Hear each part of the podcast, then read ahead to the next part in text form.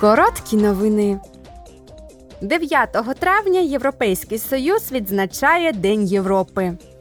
Цього року День Європи об'єднає громадян, щоб вони дізналися більше про те, як єС підтримує мир, безпеку та демократію. Інституції єС організовуватимуть широкий спектр інтерактивних заходів у 27 країнах-членах та в усьому світі. Цієї суботи в Брюсселі громадяни зможуть на власні очі побачити, як працюють інституції ЄС. Політичні фракції готуються до травневої пленарної сесії. Наступного тижня у Страсбурзі депутати Європарламенту обговорять майбутнє Європи з канцлером Німеччини Олафом Шольцем у рамках серії дебатів Це Європа. Президент Португалії Марсело Ребело де Соуза також звернеться до євродепутатів на офіційному засіданні.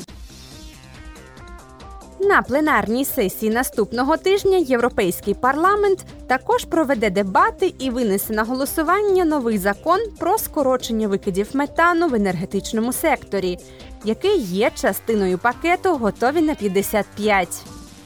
Депутати Європарламенту також обговорять пропозицію щодо директиви про покращення маркування продукції, надання кращої інформації про термін придатності продукції та заборону оманливої реклами.